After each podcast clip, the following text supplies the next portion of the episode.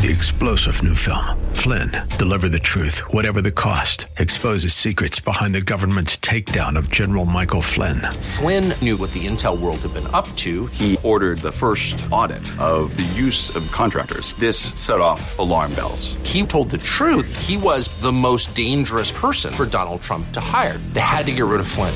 Flynn, deliver the truth, whatever the cost. Available now. Watch it today. Go to salemnow.com. Salemnow.com. Yes, it is, and welcome back as we head into our third hour this Wednesday, April 7th. It's a delight to welcome to the show someone I have known for many, many, many years. I think probably close to two decades, but haven't had the opportunity um, to have on the show uh, yet, and I am glad to do so now. His piece at American Greatness What Would a Real Capitol Hill Riot Look Like? What Would a Real Capitol Hill Riot Look Like? is brilliant. The author is uh, Daniel Gelernter. Dan is a writer and entrepreneur living in Connecticut. Dan, welcome to the airwaves of Phoenix. Hi, Seth. Thank you for having me. You bet. I do this with every first time guest. Tell the audience a little bit about yourself, uh, how you grew up, how you came to be doing what you're doing, and what it is you spend most of your time doing. Uh, well, I, I grew up in Connecticut in an extremely uh, leftist area and uh, had a chance to encounter almost exclusively people uh, whose opinions were different from my own. Um, and I grew up uh, in a somewhat politically involved strain, but when I went to college, I, I found that uh, other areas, culture was more interesting, and I, I turned away from politics almost completely. Um, and it wasn't really until this election that I came back to it. Um, and did some work on uh, on voter fraud and studying the, the 2020 elections, and that led me to the uh, column I now write for American Greatness. Fantastic, fantastic. Let me uh, get you to describe this column again. What would a real Capitol Hill riot look like? It, it's brilliant, as I said, by um, giving you your words at the end, and then you take us through what you what you're saying here. You say it might be instructive for the left to take a quiet moment to imagine what January 6th would have looked like if it actually happened. I, that's very good writing and funny. But the left might want to take a quiet moment to imagine what January 6th would have looked like if it had actually happened. Take us through this, Dan.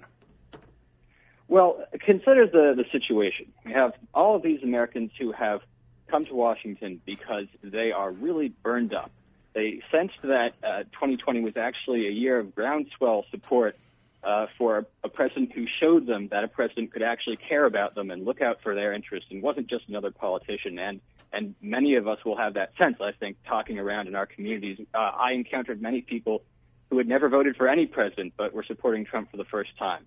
And so uh, we went to sleep and Trump was winning, and we know what happened. And when we woke up, we were told that everything was was a mirage. Incidentally, I spent uh, time, actually the the months, two months after the election, working with the data team, um, looking into the uh, the questions of fraud in Pennsylvania and Georgia in mm. great detail, and I'm, mm. I'm convinced they're accurate. But in any event, so we're we're all very angry. We show up in Washington D.C. Um, believing, and I believe correctly, that the the most powerful office in the land has been stolen, and that our votes, all of our America's votes, have been thrown into the garbage can and yet, in fact, uh, the situation in Washington, D.C., despite what they were calling a, a riot, was overwhelmingly peaceful. And, and even afterwards, the FBI, although they behaved very badly, couldn't even find that many people to arrest. Now, if what the left were saying was true, if it was an insurrection, a violent coup, um, imagine what would have happened if, if Trump had actually done what they accuse him of doing. Because the, the let, let, me stop you right there. Let me let me just underscore this point because it's not a small point. Actually, the way the Democrats and the left have ginned January sixth up into something it wasn't. This is worth underlining. Uh, law enforcement officers, uh, former elected officials. Um, former attorney general of this state wrote an op-ed column, Dan, saying thousands of people stormed the Capitol we have nothing that shows numbers like that. Nothing. And it's important that we point that out. All of this is hyperbole, but go on. Absolutely. And moreover, I think uh, the people who were there, and, and many more Americans who can imagine themselves there, know that, uh, that what they were doing there was nothing like a riot or an insurrection I think that most of us realized that uh, if we had been there in that situation, we would have uh, perhaps looked for our congressman to tell him how extremely Yeah. angry we were. you might give him a piece of your mind. away from Yeah, us. yeah, yeah. Exactly, to Yeah. give him a piece of our mind because because they were behaving in a cowardly and despicable way. Yeah. Uh, how and it never went beyond that. But imagine instead, instead of if Trump Trump said, "Let's walk to the Capitol and peacefully," and he made peaceful explicit. But imagine if instead, what all the law enforcement people and all the left, and even a lot of people on the right, these lifelong politicians are saying. Imagine if Trump had said what what they essentially accuse him of saying. Imagine if Trump had said, you know, they have stolen the election and we're not going to let them get away with it. So come to Washington D.C. with your guns, your weapons, prepare to fight because because this should be a violent thing because like the left says, you know, no justice, no peace, and come to the Capitol and take it take it back for us. Mm-hmm. Can you imagine what would have happened then? Because because I believe Americans would have come because they, oh, of they course, trust of and believe in course. Trump. Yes, of course. And and and so what we were talking about wouldn't be you know a single protester shot, um, and and really no one on the law enforcement side. You know, a couple people suffering from heart attacks. There could have been uh, the touch point that that actually kicked off a legitimate civil war. Right. And the the extraordinary thing is not only that Trump didn't do this with everything at stake. I mean, tremendous tremendous restraint, tr- the restraints of a truly great man, in my view. Uh, not just that he didn't do that, but he continues not to do this because he still has this faithful following. He still has people who, who look upon him as a legitimately elected president of the United States, who hope that he will run again in a few years, who have confidence in him as they've never had confidence in any politician. And despite the fact that people who continue to be in these cozy, powerful, but not really. I mean, you know, like Lindsey Graham is happy not being in power as long as he gets to rub shoulders at cocktail parties with the people who are. Uh, he would rather do that than actually represent the people who, who sent him to Washington in the first place. But um, Americans want to support Trump, and, and they would still answer a call if he if he sent it out there. But he loves America too much.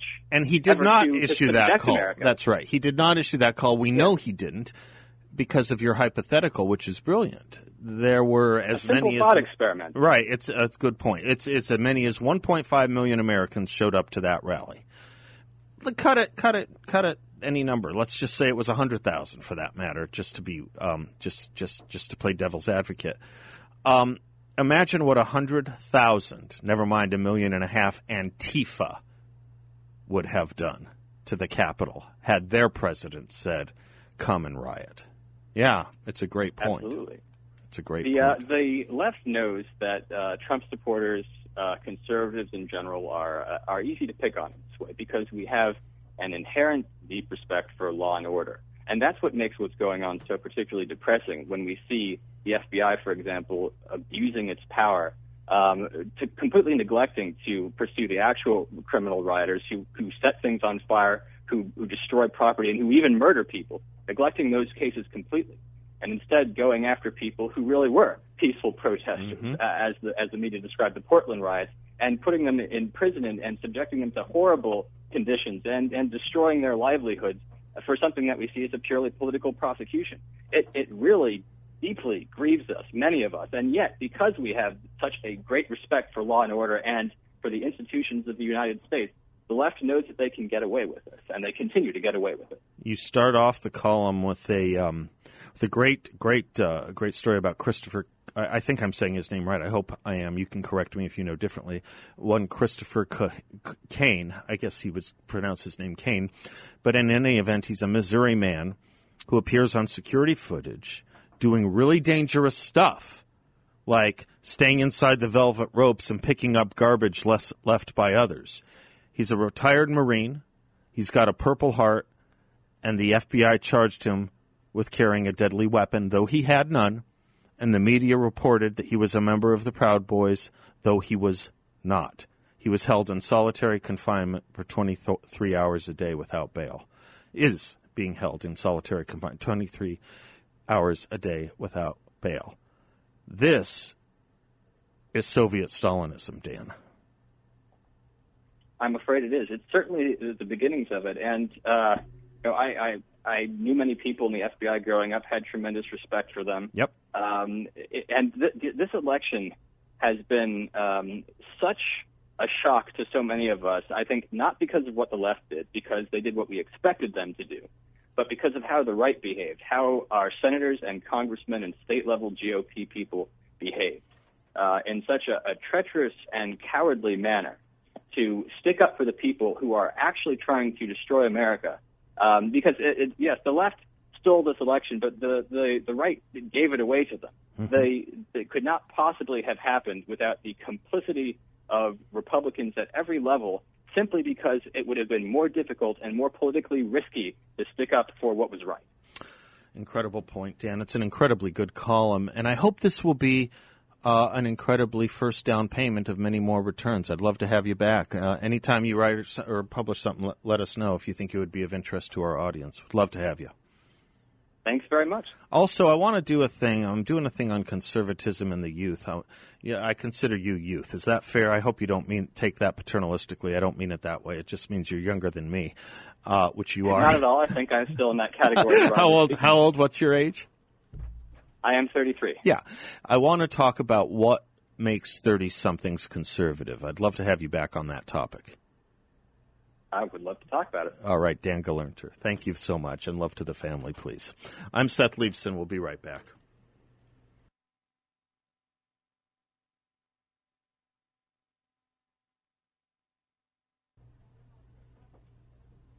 Welcome back to the Seth Leibsohn Show. We were talking about the discussion between Tucker Carlson and Asa Hutchinson last night on an Arkansas bill banning transgender surgeries and hormone replacement therapy or chemical castration, as some would call it, and how many hoops Mr. Hutchinson had to jump through uh, logically, how many fallacies he had to gauge, engage in illogically to establish that what he did was actually conservative.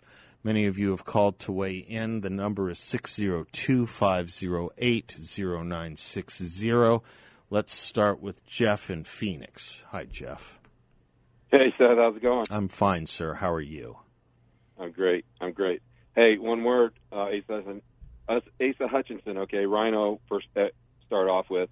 Then we can talk about, I'm sure that he never said anything about this uh, overreach of government when COVID rules were in effect. Mm-hmm. I'm sure he was touting and preaching that government was way overreaching, all that stuff. You know, I, if I was a boy in, in Arkansas, I would say I need steroids because I believe I'm a I'm a huge beast mm-hmm. and I need steroids. Mm-hmm. So if you think you're a girl or boy, what's the difference? Mm-hmm. Take the medicine. Mm-hmm. I mean, come on. These people have been influenced by someone, probably big pharma lobbyist, somebody in his sphere of influence has interjected into him and now he believes what he believes. Instead of coming out and saying, oh, "Okay, let's debate this issue in front of the public. Let's get some scientists on both sides, and let's let's show the whole thing out in the front of the public." No, he says, "Well, I've looked at studies. Well, which ones? Let's show him. Show me them." But he can't do that, obviously. I mean, it's a joke. These it, people are a freaking joke. It, it, they, thank you very much, uh, Jeff. I appreciate it. It's an odd that, that it raises yet a yet yet another question that um, that that that is this. Why does Asa Hutchinson think he needs or should go on interview shows trying to convince people this is a conservative position unless he is a liar or an idiot? Because I don't I don't uh, you can't credibly think that there is a conservative position here to justify. You can't say I want the government out of the patient doctor relationship, but then say if this were merely a chemical castration bill, I would have signed it.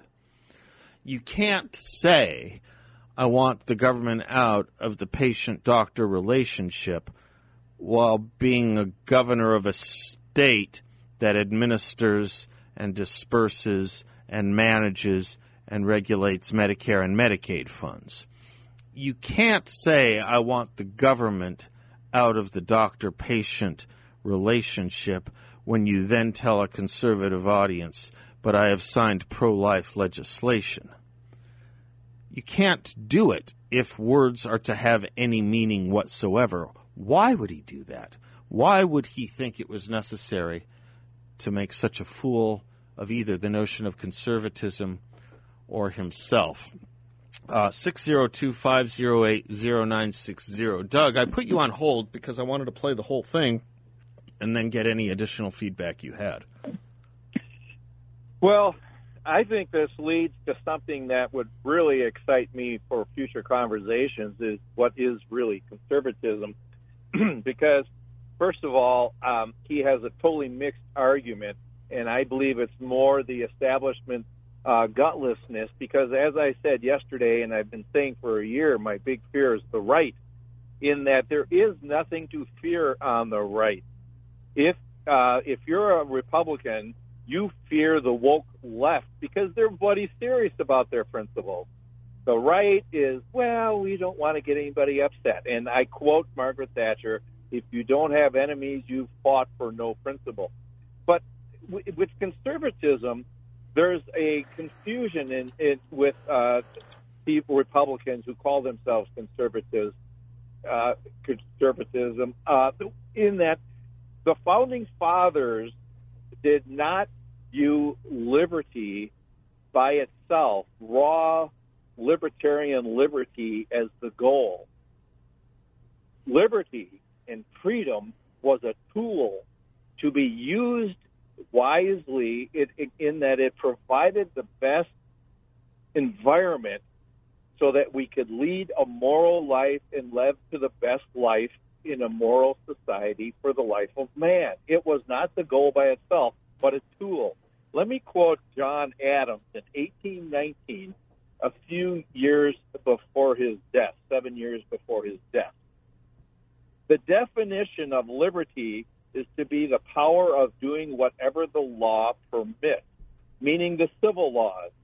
That, and it, you know, and his whole point was that it was our moral life that was supposed to guard that, and that's why they had no problem with religion and expressing it very openly is because they viewed liberty to function within a moral society. If you take a raw libertarian uh, point of view, we should not stop child uh, and you know an eight-year-old being enslaved by a company. We should you know all the hideous things that we are that our society through a moral discussion deemed immoral, um, we have put a stop to that because our society has the right through moral discussions to define that and say it's wrong. Conservatives got to get over the fact that our moral life and our spiritual life should not be separated from our political life. It should guide our political life. Our founding fathers were very comfortable with that because they did not view raw libertarian liberty to be the end. Otherwise, let drugs and prostitution and every self destructing and murder, everything is on the books and let her go. Thank you, Doug. That's very well said.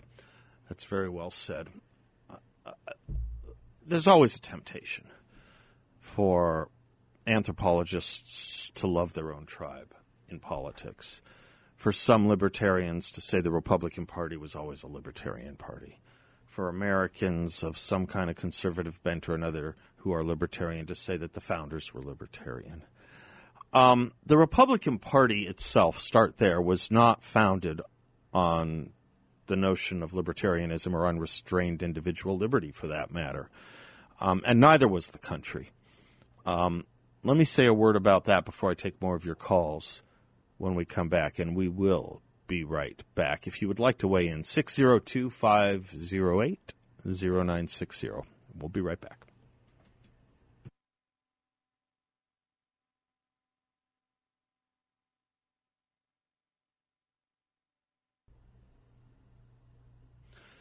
Welcome back to the Seth Leibsohn Show, 602 508 0960. Using the debate uh, over um, sexual reassignment surgery for adolescents, there's always a temptation for libertarian Republicans to say the Republican Party was based on libertarianism, and there's a temptation for libertarian conservatives to say the founders were libertarians. Um, the Republican Party was not founded on the idea of unrestrained individual liberty or libertarianism. It was it, it was not any more than our country was not. Um, the very first Republican Party platform of 1856 showed the party as a party of actual values. Contrary to what many in the mainstream media like to say about us, we actually stood for family values from our very beginning. Our 1856 platform, for example, said that we stood in favor of, quote, prohibiting those twin relics of barbarism, polygamy and slavery. Close quote. Right there, at our beginning, was the notion of family values. It could well be argued that uh, in an environment of consent, polygamy too was government telling people what to do, or at least opposition to polygamy was the government telling people what to do. Uh, it's a harder case to make about slavery since there was no consent to that relic of barbarism, but one can well understand how few things disrupted family structures more than slavery, if you think about it. Uh, in so many ways. Children ripped from parents, parents ripped from each other, cousins, you name it. So let us dispense with the idea that the Republican Party was always and ever a libertarian party. It simply was not. It was a party of limited government, to be sure, but not no government and not no individual or family strictures or restrictions. And I'll just say one thing about the founders. Um, the whole purpose of civil and republican government was not, as the Constitution says, only to promote the general welfare, but also to make, quote, laws most wholesome and necessary for the public good. Excuse me, close quote. As was first as was the first indictment against King George, who would not allow us to do so in the Declaration of Independence. Laws most wholesome and necessary for the public good. I could go on and on and on about how the understanding of the founders was that we were engaging in an experiment of ordered liberty rather than just libertarianism and the freedom for anyone and everyone to do whatever they want before they strike another person's nose. So, this notion of libertarianism simply is nothing more than that, but a notion. And I think when it gets beyond the contours of common sense, it leads to libertinism, which is, I think, what you have with Governor Hutchinson in Arkansas. Rob is in Surprise. Hello, Rob. Oh, hi, Seth. Thanks for taking my call. I um, um I was listening with interest uh, the Asa Hutchinson Hunter. Uh, I'm sorry, um, uh, interview and and I realized that, uh, and I had to do some research. I think he probably has been in politics for way too long. Um, and again, I remember when he was a Clinton impeachment manager. Well, yeah, that was um, I'm thinking, 98, 99. Yeah, yeah. Oh, yeah. Now I'm I'm thinking. Well, that may be an indicator that he may have been here too long. But I I think he's missing uh, some key points, and I think you mentioned straw man, and I always confuse straw man, red herring, and uh, gaslighting. So whatever he was saying was was wrong and kind of diluted. Um, the fortunately, the uh, Arkansas legislature overrode his veto, um, and I think there's a good reason for that. I think he missed the key point that you know, on the Republican side and the conservative side especially, um, we're in favor of the sanctity of human life. Hold that thought, Rob. And, Hold, Rob, this okay. is this is too too too important for us to uh, interrupt. Hold that thought. Let me have you pick up on it on the side of this other side of this break. I'm Seth Leibsohn. We'll be right back.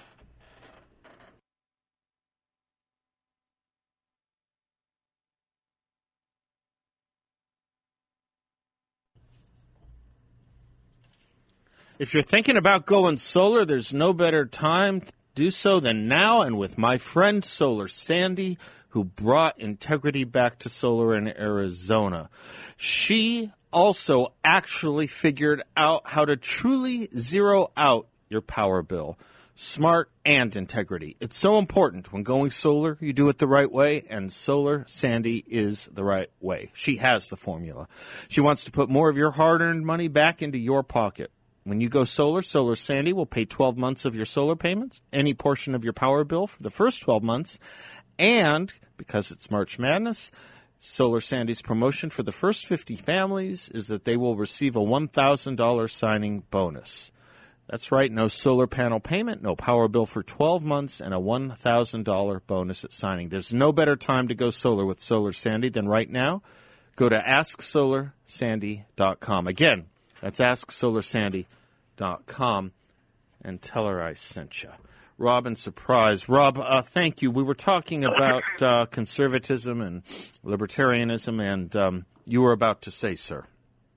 Well, Asa Hutchinson had referred to Bill Buckley, uh, Ronald Reagan, the principles of the party, limited government, and um, he was using that as, I'm sorry, Seth, is it a straw man, a red herring, and or uh, a gaslighting? I'm not sure which one it is. Yeah. And uh, and and you know, he he used this, and again, um, I was looking at his background, and of course, he's been in politics for God, what, thirty years Yeah. or so. Yeah.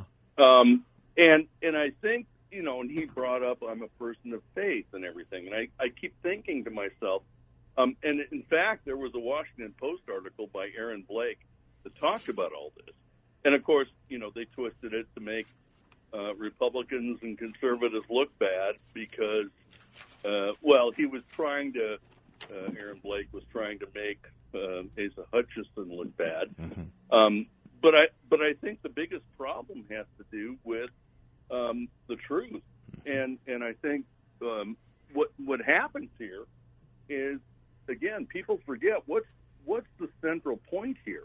Um, we have young people who may be con- uh, confused about their gender identity, but isn't the function? Well, parents obviously need to be uh, involved with this project, and also uh, people need to be aware that there's always going to be some confusion of young kids at some point, and if the parents uh, or the state and local government aren't going to protect them, because a lot of this is a, a temporary thing, um, and much like uh, in many states, uh, I think you need to be 18 just to use a tanning bed. Probably. You know, which, yeah, which which uh, you know makes you wonder. But I think you know the biggest problem is Asa Hutchinson uh, forgot that real conservative principles have to do with the sanctity of human life, Mm-hmm. and I think it uh, it, it, it sort of reflects that um, in his decision to do whatever you know he talked about with Tucker. Um, and I think that's the biggest problem is that, you know, there's conservatives who label themselves conservative, but maybe they're really not because they leave the human element out of the decision to uh, decide whatever they decide, even at the gubernatorial level. And I think that's what needs to be changed because I don't think he's working on principle. I think he's just throwing a bunch of stuff like spaghetti against the wall and doesn't want to uh, admit, like, well, okay, limited government. I, I think the Yada, yada, spaghetti on the wall thing is better than red herring, frankly, or or uh, or strawman. I think that's exactly what it was, Rob. Were you not Mhm. also troubled by this argument? Another another piece of linguini. Um, he says, Hutchinson does. These are Yeah. difficult decisions. Do you want to listen No, to the medical not. profession? He says, Do you want to listen to the medical profession? Do you want to listen to professional counselors? Do you want to listen to parents? Or do you want to leave all these decisions to the legislators that come from all different kinds of backgrounds? Well, and that's the point, Seth. I don't think Let's invest in experts all over again on this life changing Exactly. policy. He's, trying to pass And and which experts? Which experts? Yeah, exactly. The medical the I medical think- I think profession. Wrong about that. The medical profession. I know more doctors against this than for it. the medical profession. What the heck is he talking about? Mm-hmm.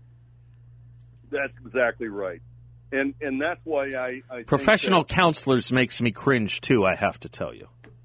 Well, no, I'm I'm I'm with you on that stuff. And actually, one of the reasons why I was calling, and I think I sent you an email a couple of days ago, had to do with why is the U.S. taxpayer sending ninety-five million dollars to the Palestinian Authority, but um, nobody's talking about it. You know, that's a separate issue, I guess. We No, it's not really. later. It's not really. It's all civilizational abuse, Rob. That's what we're talking about. Civilizational abuse. What do the terrorist camps in the West Bank and Gaza do with those kids when they're run by Hamas? My gosh, they have four year olds and five year olds and six year olds dressed up in pseudo uh, uh, pseudo bomb jackets and bomb suits, uh, suicide bomb uh, material. Oh, yeah. It's civilizational Yeah. abuse. It's uh, you, Well, yeah, You, and- you, you talk and- to any, again- and there aren't that many, but there are a handful out there. You talk to Yeah. any ex uh, or former terrorist about the upbringing they had, and it is um, it, it it's it's it's the none of them are none of them to put it no higher. None of them are envious or or or or, or recommended. But moreover, you talk about a reason for the government to get involved between parenting and children. That would be another case Well- of it. Well, yeah, and if you read into who the uh, State Department uh, rep is for the uh, Palestinian side and the uh, Biden administration uh, rep for the Palestinian side, you'll find that uh, they're all pro Mahmoud Abbas, and we ended up, I think it was like $15 million was spent for, and this is taxpayer money, for um, the COVID relief. But what they the media didn't report was the extra seventy five million dollars that went directly to the PA.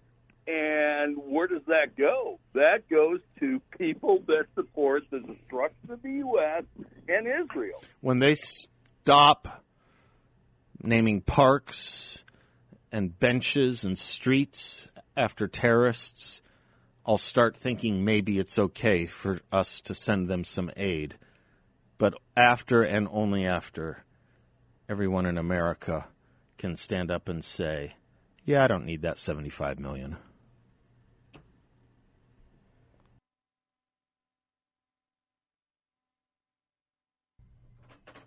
Thanks for spending some of your afternoon with us. I could almost feel on the verge of a lot of the callers today uh, in that discussion about the Hutchinson Carlson uh, debate that you were about to invoke. I bet Doug was an inch from invoking an old quote from John Adams that our Constitution was made only for moral and religious people and is wholly inadequate for anyone else.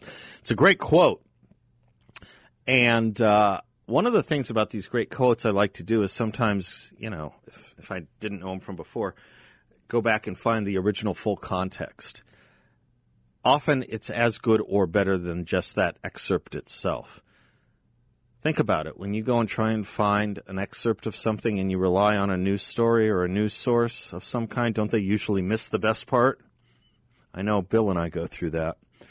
So here it is from John Adams, 1798. Should the people of America once become capable of the deep simulation towards one another and towards foreign nations, which assumes the language of justice and moderation, while it practices iniquity and extravagance, and displays in the most captivating manner the charming pictures of candor, frankness, and sincerity, while it is rioting in plunder and insolence, this country will be the most miserable habitation in the world. Because we have no government armed with power capable of contending with human passions, unbridled by morality and religion. Avarice, ambition, and revenge or gallantry would break the strongest cords of our Constitution as a whale goes through a net. Our Constitution was made only for a moral and religious people and is wholly inadequate to the government of any other. I'd say that's better than just the one excerpt. Until tomorrow, thanks. I'm Seth Leibsohn. God bless and class dismissed.